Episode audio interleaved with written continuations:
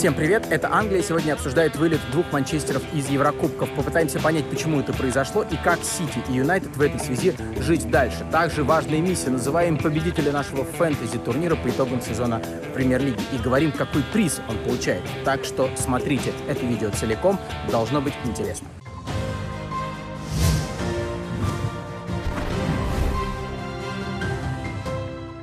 Итак, к нам присоединяются Роман Трушечкин и Слава Палагин присоединяются, чтобы понять, как и почему Лион прошел Сити, а Сити вылетел из э, Лиги Чемпионов в четвертьфинале. Давайте с простого. Э, чего здесь было больше? Поражение Сити или победы Лиона, собственно? Ну, можно в процентном отношении каком-то. Ну, если я могу начать, то мне кажется, что здесь 60 на 40 в пользу победы Леона. Очень смешно, э, два главных тренера отреагировали после матча на произошедшее. А Гвардиола сказал, что тактика не имеет никакого значения в этом турнире. А Руди Гарсия сказал, что мы выиграли тактическую битву. Вот настолько прямой контрапункт на самом деле. И поскольку я комментировал игру и, естественно, следил за всеми событиями в каждую минуту, я видел, как э, перестроивались э, на поле команды, как пытался играть другую схему а, по сравнению с э, которую начинал играть Гвардиола по ходу матча, как в ответ перестраивался Леон. И для меня очевидно, что у Гарси были основания говорить о том, что это тактическая игра, что здесь был определенный mind games – и э, перемещение фигурок, игра с планшетиками и схемами здесь была совершенно точно.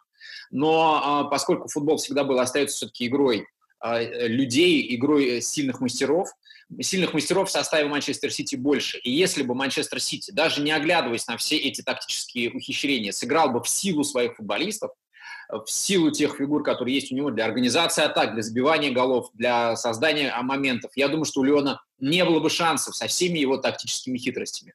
Но Сити не сыграл в силу своих мастеров.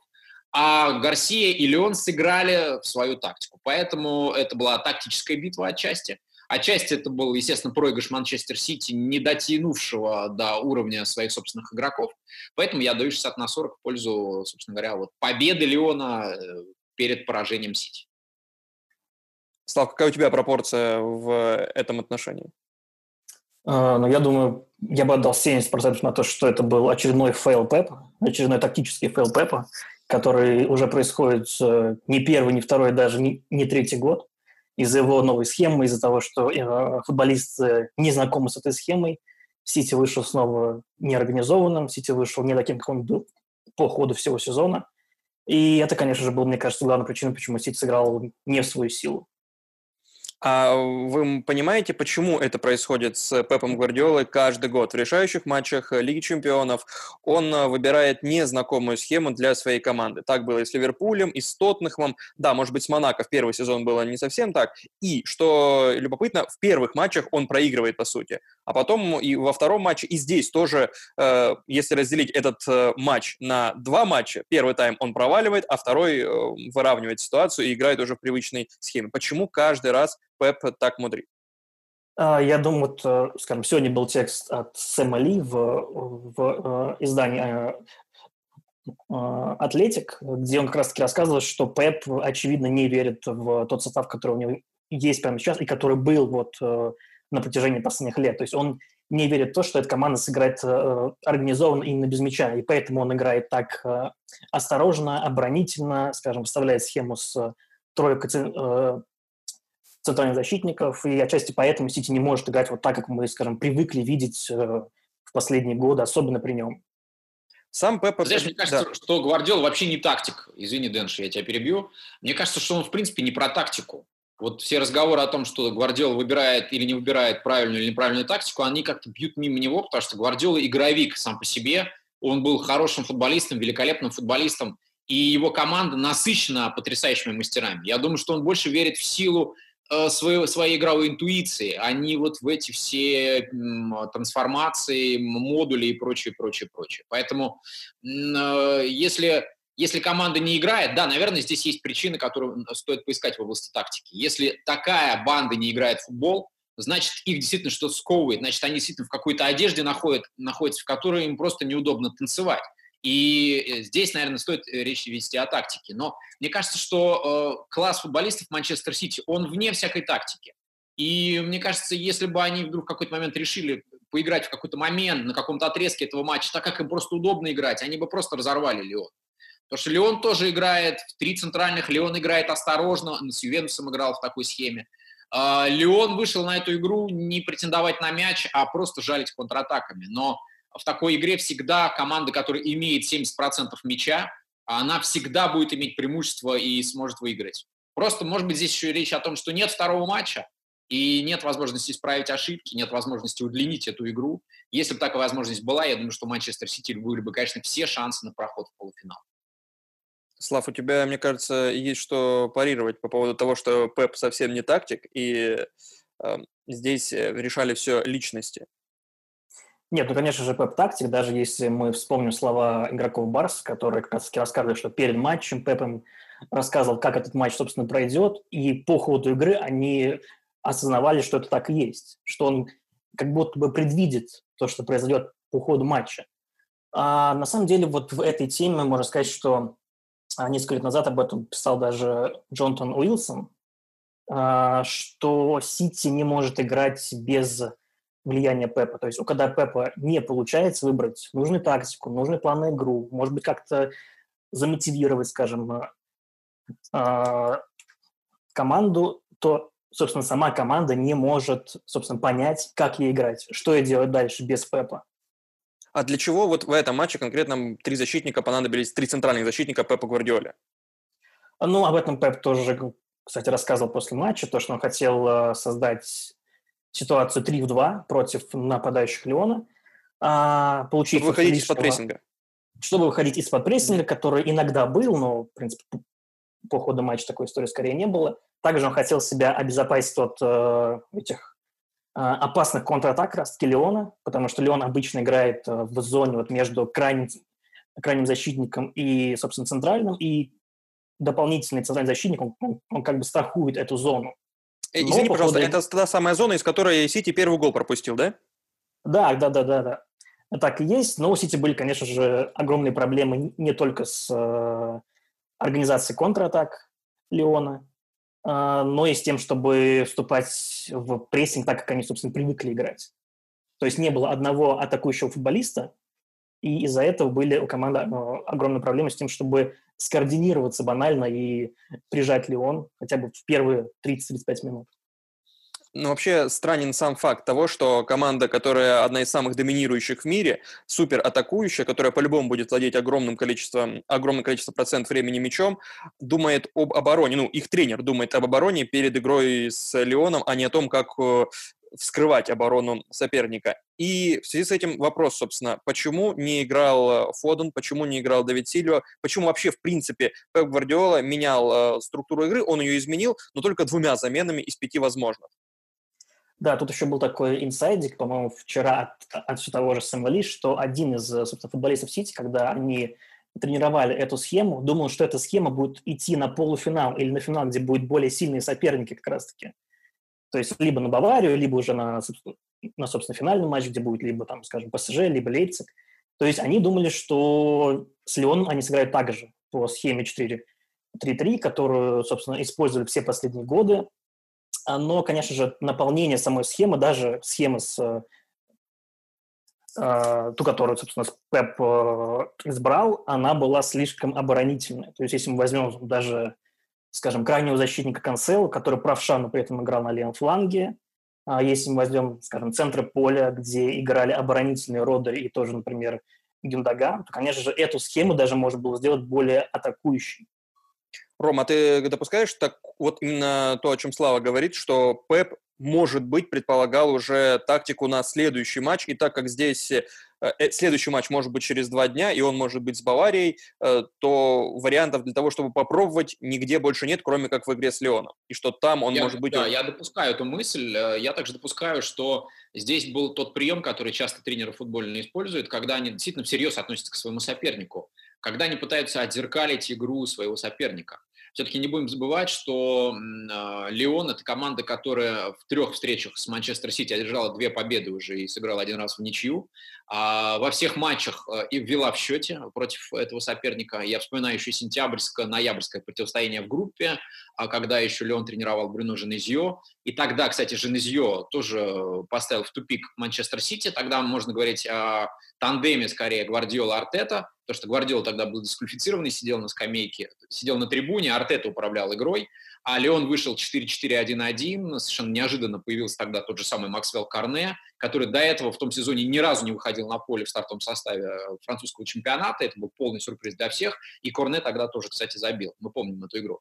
А, мне кажется, что в, этом, в этой игре, если мы возвращаемся к самой последней, была попытка, посмотрев на игру э, Леона против Ювентуса, потому что Леон играет неизменную схему против сильных соперников, тот же самый состав стартовый, что был против Юве в 1-8 у Гарсии. А Пеп попытался немножко отзеркалить эту игру, те же самые 3-5-2, и то же самое примерно наполнение игроков э, в центральной зоне, в частности, такая более оборонительная группа опорников, и, и тем самым создать проблемы Гарсии. И одновременно решал задачу, о которой ты сказал, это немножко потренировать игру против тех э, соперников, которые будут дальше, возможно, будут дальше, а там дальше могут быть и Пари Сен-Жермен, а там дальше может быть и Бавария, Э, действительно команды, которые полны сильными мастерами, против которых может пригодиться игра такая более осторожная. Ну, там дальше будет отпуск у Сити. А, Слав, да, к тебе обращусь. Э, по поводу конкретных деталей, может быть, более эмоциональных, не таких рациональных, о которых мы сейчас говорим, деталей матча. Как ты отреагировал на промах Рахима Стерлинга? Потому что как отреагировал Роман Трущикин, мы все слышали. Что происходило с тобой, с человеком, который болеет за Манчестер Сити? А, в первую секунду, когда уже Стерлинг был около ворот, я думал, что все, это гол, сейчас я взмахну, там, не знаю, руками, сниму футболку, буду бегать по комнате. Но это был такой, знаешь, типичный Рахим Стерлинг. Типичный Рахим Стерлинг. У него за последние годы было очень много промахов именно по пустым воротам. Вот реально, когда человек находится в двух-трех метрах, не знаю, бьет э, без какого-либо сопротивления, но при этом не забивает. Это, конечно же, вот э, такой бич, собственно, Рахима Стерлинга, у которого огромные проблемы с, а, с тем, чтобы забивать в очевиднейших, собственно, ситуациях. При этом у него куча моментов было еще, и у Жезуса было много моментов. А, еще один момент, э, который, по сути, только Ляпорт как-то выделил э, после матча, это второй гол Леона, когда Дембеле нарушал правила на Эрике Гарсии и потом побежал забивать, и этот гол засчитали. Э, здесь можно искать какое-то оправдание? Ну, в этом эпизоде. Оправдание для э, вылета Сити. Думаю, что нет. Думаю, Сити не должен был доводить до той точки, чтобы жаловаться на решение ВАР. То есть это была какая-то минута, 75-я, 70-я минута, то есть за 20 минут до свистка, я думаю, Сити должен был в теории собственно, обыгрывать э, своего соперника легко, с комфортом, с отрывом и так далее. То есть, чтобы э, такие случайности, как, скажем, решение судей, какие-нибудь офсайды, ошибки, они уже не, не имели никакого влияния на, собственно, исход матча. Э, знаете, уже, наверное, в заключении нашего разговора, этот матч был на следующий день после грандиозного вылета Барселоны, и там сразу же куча теорий, вариантов развития ситуации, что будет с Барсой, что будет с Месси. А что будет с Манчестер Сити? Что-нибудь изменится в клубе, в, на скамейке тренерской или в, в составе игроков? Или примерно все так же будет? И через год в четвертьфинале э, мы увидим примерно то же самое, или в 1-8, может быть, финале Пеп придумает опять, опять очередной какой-то трюк, и все повторится. Я тут, знаете, просто посмотрел сериал «Тьма», такой научно-популярный аттракцион про путешествие во времени, где э, каждая, каждый какой-то кризис персонажа сопровождают словами «я все изменю», «я вернусь в прошлое и все изменю». И когда они возвращаются, выясняется, что а это является частью цикла. Точно так же у Пепа. Э этот кризис является частью цикла, и он не может разорвать эту петлю. Как вы думаете, что будет с Сити дальше? И будет ли этот матч, этот вылет значить что-то для клуба? Ну, ты Ром, сказал настолько блестящие слова, что я даже не, я не знаю, как тебя переплюнуть сейчас. Извини меня, конечно, господин ведущий. Я думаю, что по большому счету, конечно, Барселона с Сетьеном уже рассталась. А что касается истории Гвардиолы и Манчестер Сити, что касается истории вот этой вот до сих пор не сыгравшей крупной инвестиции, которая была сделана из Абу-Даби в 2011 году. Посмотрим, кстати, что сейчас будет параллельно с Пари Сен-Жермен, потому что я, честно говоря, немножечко обломался, что мы не увидели вот это вот в финале вот этого дерби больших ближневосточных денег, Катар против Абу-Даби, и Тухель тоже может еще пойти в отставочку, ничего не исключено. Поскольку сделана ставка серьезная, наверное, уже в Манчестер Сити на то, что в конце концов взять Лигу чемпионов, ну, я думаю, что э, к вопросу о запущенных циклах, тот самый цикл, который, в принципе, может привести к отставке Гвардиола и к поиску какого-то другого человека, который решил бы э, проблему Лиги Чемпионов с этим потрясающим составом, я думаю, что этот цикл запущен. Он, может быть, на какой-то ранней стадии находится, не настолько продвинутый, но я бы ничего не скучал. Слав, ты что а, видишь? Ну, уже сегодня была новость о том, что Сити дает Пепу новый контракт, видимо, на 2 на 3 года, то есть останется, если мы, скажем, возьмем весь этот э, цикл лет на 10 примерно, я думаю, что Пепу дадут этим же летом э, сделать какую-нибудь, скажем, перестройку, сделать Сити-версии 3.0, наверное, уже, потому что выделены э, огромные деньги. А, возможно, подъедет новый центральный защитник, возможно, за очень большие деньги – снова и будет э, такая перестройка снова команды. А, это важно. Почему? Потому что Сити средний возраст, во-первых, состава стал э, выше, то есть команда за эти несколько лет сильно постарела. А, нужна какая-то новая кровь, нужны новые инвестиции, и те, собственно, трансферы, которые Сити уже сделал, они намекают на то, что Пепу будет дан второй шанс сделать то, сделать то, ради чего он, собственно, здесь и работает, и, собственно, ради чего он такие деньги зарабатывает в клубе. Да, ночь, ледяная реп канала, и повторите все как в старе, в общем. К такому выводу мы приходим. Спасибо. Спасибо вам э, за ваше мнение, за участие в подкасте. Ну, будем смотреть, что будет дальше с Сити, что будет дальше с Пепом. Это всегда увлекательно. Ну и перед разговором о Юнайтед мы объявляем победителя нашего фэнтези-турнира. Top of the Clubs, так называется команда, которая заняла на нашем турнире первое место. Явно Станислав, автор этой команды, болельщик Ливерпуля, поэтому ему отправляется бейсболка Юргена Клопа. Это наш многострадальный приз. То мы не могли определить победителя, то победитель исчезал. И вот, наконец, как джекпот, мне кажется, совершенно логично, эта бейсболка отправляется болельщику Ливерпуля и победителю нашего фэнтези-турнира. Ну а теперь, теперь о Юнайтед. А, коллеги, Манчестер Юнайтед не проходит полуфинал Лиги Европы, вылетает от Севильи, при этом превосходит Севилью по многим статистическим показателям. 29 а, по ударам, например. Объясните мне тогда, а, в чем логика этого поражения Юнайтед? Ну, наверное, можно сказать, что логики особой нет. Там действительно сыграло определенную роль невезение – но мне кажется, что когда играют две закрытые, по большому счету, команды, Юнайтед и Севилья – это по ходу сезона абсолютно закрытые, нуднейшие команды, да, а, то всегда может случиться, что из там пяти полумоментов у одной команды там не залетит, как бы там каких-то явных же моментов, прямо вот, которые забивая железно, было не так много, а у другой команды залетит чуть больше. Обычно просто по ходу сезона мы уже привыкли, что у Юнайтед все всегда залетает в их пользу. В отдельно взятом матче залетело сильно не в их пользу, несправедливо, согласен, но все-таки это издержки стиля, на мой взгляд. А вот такие круглые глаза Дэн сделал на, на вопрос о логике. Ты просто логику здесь не видишь или какая-то другая причина округления глаз у тебя?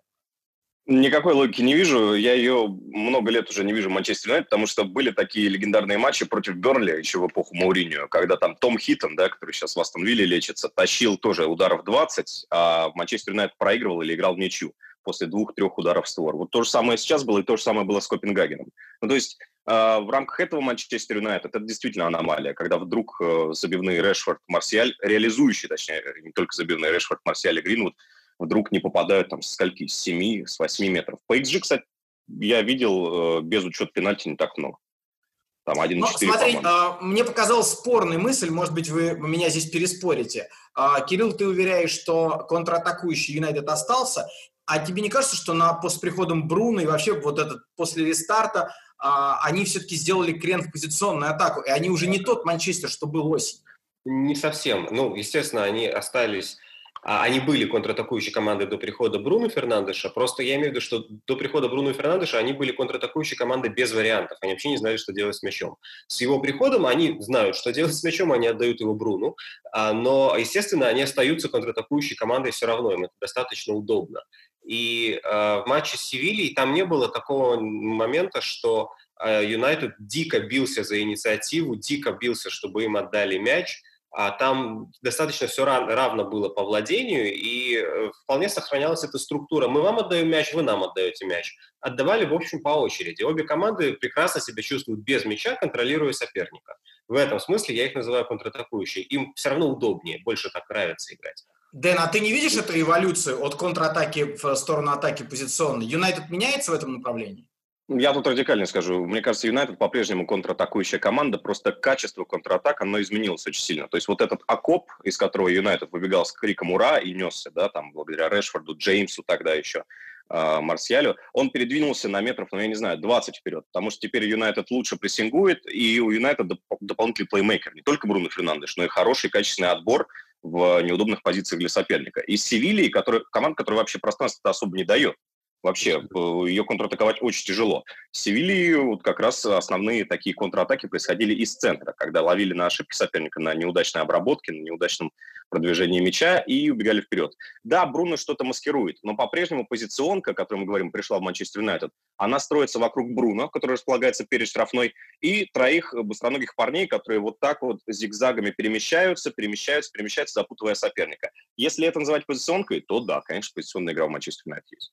А, я а? добавлю пару слов буквально. В том смысле, что вообще согласен. И мне кажется, что в позиционным атакам Юнайтед дико не хватает структуры. Действительно, об этом можно говорить.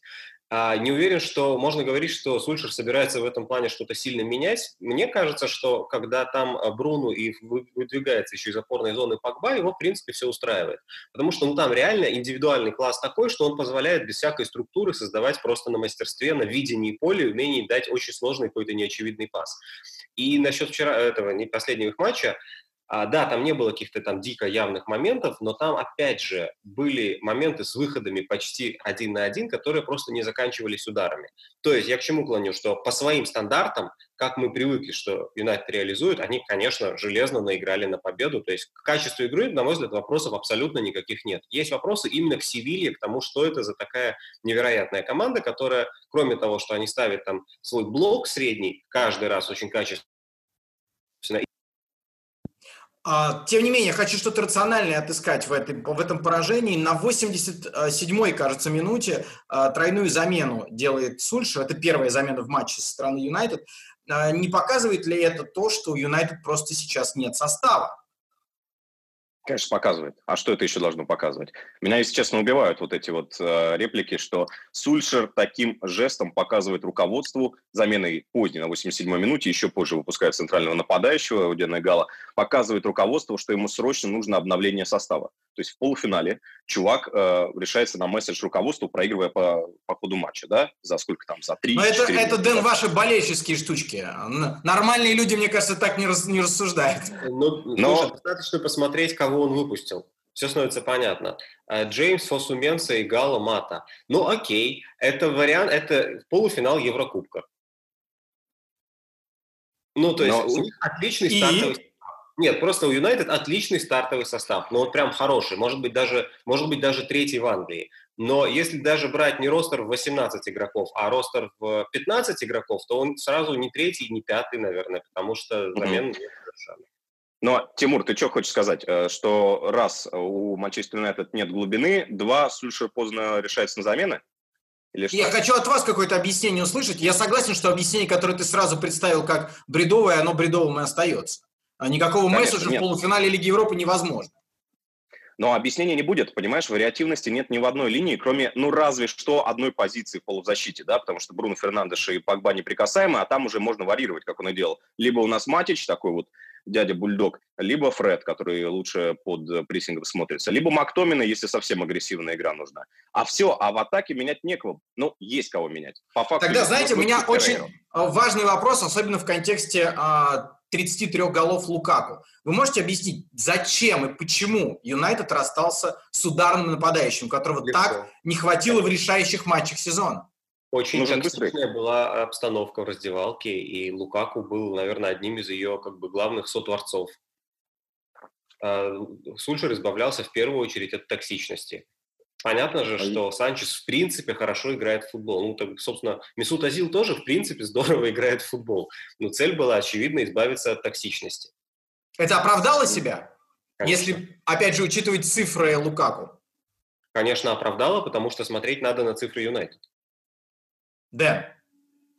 Я не знаю, я не очень понимаю все эти версии про токсичность, почему стоит избавляться от игрока, отличного игрока. Но мне кажется, тут другая причина, что ему нужен нападающий быстрее, чем Лукаку. А, Сульшер изначально не понимал, вот придя таким молодым тренером, а, не оперившимся. Сейчас, как пят, пятый гол, пятый гол Шахтеру про быстроту Лукаку тебе не, не, Но... никакой информации? Вот пятые, шестые, седьмые, восьмые он умеет на скорости забивать. Первые, вторые, третьи никак нет. Поэтому так, Марсиаль, слушайте, но он э, еще в прошлом сезоне говорил, что Марсиаль это наш центральный нападающий. Кем бы он там ни приходил, кем бы он ни играл всю карьеру, он будет нашим центральным нападающим. Маленький, быстрый, юркий. Тогда окей. А, что, конечно, Много говорят... Да-да-да, Кирилл. Сейчас. А просто чтобы, ну, понятно, что есть такая опция, как минимум, грузить на игрока, который сбрасывает э, выбегающий, ну, игрока, который принимает мяч спиной к воротам, да, и сбрасывает на выбегающих более быстрых. Или сбрасывает десятки, а тот разгоняет атаки. И в этом плане Лукаку, конечно, наверное, сейчас лучший в Европе. Он цепляется за мячи просто невероятным образом. То есть какие-то нельзя. его держать. Так нельзя они... в Юнайтед или что? Так, извини, Кирилл, э, так нельзя просто в Юнайтед, потому что Юнайтед психологическая травма сезона 13-14, когда мы все увидели навесы, общественность увидела навесы, и теперь э, навесы под запретом Манчестер Юнайтед. Под запретом, юридическим запретом.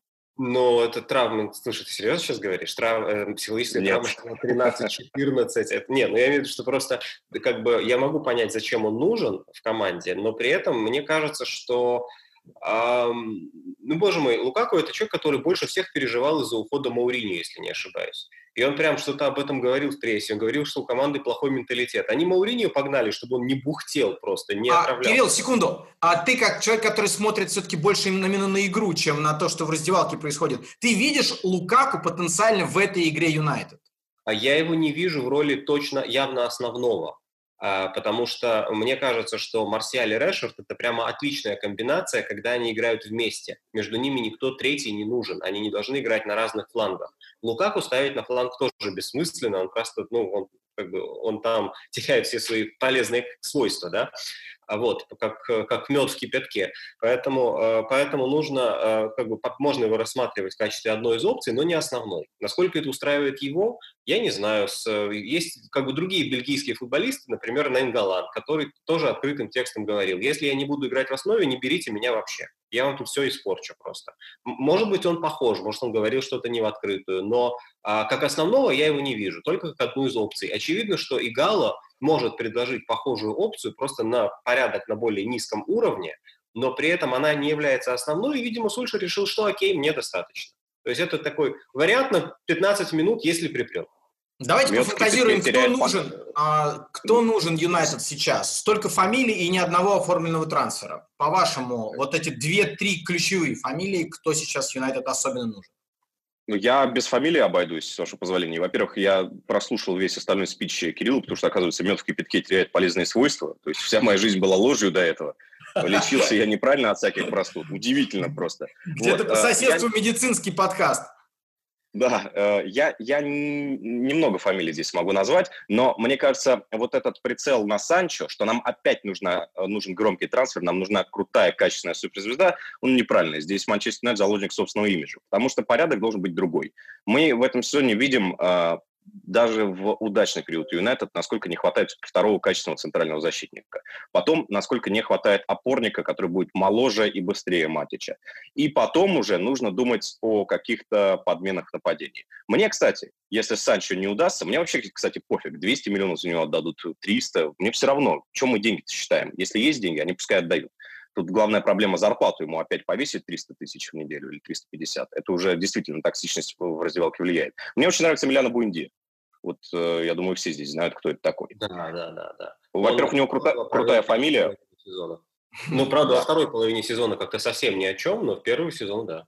Половину, Просто э, это... То есть ты начинаешь Дэн, от ворот считать трансфера? Да, есть... ну это то что, мне, то, что мне на ум просто приходит быстрее. Защитников перебирать я не готов. Ну, в, а, этом Кирилл. есть, в этом есть логика, я согласен. Но опять же, немножко зависит от амбиций, потому что, ну, чтобы там попадать в Лигу чемпионов, Линделев, конечно, это нормальный вариант в паре с Магуайром.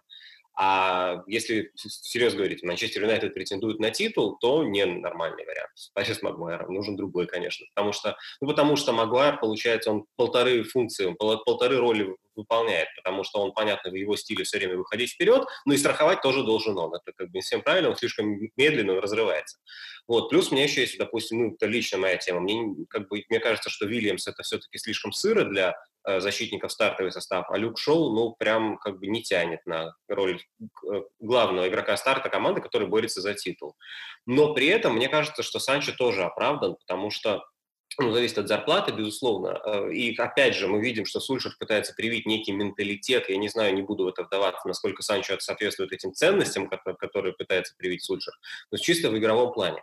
Смотрите, а, мне очень нравится Гринвуд, естественно, всем нравится Гринвуд. Понятно, что у него большое будущее, но сколько, ему 18 лет, а играть ему предстоит в следующем сезоне матчей, наверное, 50. И вот, кстати, нынешний сезон Юнайтед, они дошли до полуфинала во всех турнирах, где участвовали. Это как раз это очень, очень много матчей. Это тоже говорит о том, что насколько серьезно команда намерена возвращаться, они не жертвуют никаким турниром, они везде идут до самого конца. Что это значит? Что нужен не 18-летний игрок в старт, а, а игрок, который уже привык играть каждые три дня весь сезон. А Гринвуд не потянет. Просто 18-летние игроки по физике это еще не тянут. А Санчо уже потянул, у него уже есть такой опыт, он постарше. И Грин все равно получит какую-то свою игровую практику. Э, прошу прощения, я на секунду. Да. Доставка пиццы, да? Рано меда, меда, меда. Подхвати мысль, пока Дэн а Кирилл отсутствует. Я не знаю, мне кажется, если Оуэн играл 50 с лишним матчей в свои 18 лет и забивал до хрена голов, то почему бы Гринвуду не играть в таком возрасте? То есть Но тебя целом, такой... А... Тебя этот разрез вопроса, который Кирилл озвучил, него не беспокоит? Так, Нет, у Кирилла, у Кирилла здесь совершенно правильный вектор обозначен, что, черт побери, Хорошо, давайте посмотрим на Манчестер Сити, да, несмотря на их недавние неудачи. У них на каждой позиции есть э, замена игроку, который, во-первых, меняет игру, то есть делает игру вариативнее, ну, может, где-то качество снижается, если его в такой же роли использовать. Короче, нужен дублер практически каждому игроку, если ты собираешься выдерживать ту дистанцию, которую выдержал Ливерпуль, которую а, выдерживал Манчестер Сити до этого. Давайте подытоживая разговор. А, три полуфинала в кубковых турнирах, а, третье место в чемпионате. По-вашему, сезон Юнайтед удачный? Да. Эм, да. Четверку из пяти ставлю. Четверку из пяти. Пятерку, наверное, только если бы э, Сульшер выиграл э, Лигу Европы. Что бы он сделал, кстати, если был в финале с Интером? Он бы это сделал. Тройку из четырех. Тройку из четырех. Окей. Окей, такие вот у нас компромиссы неважнецкие.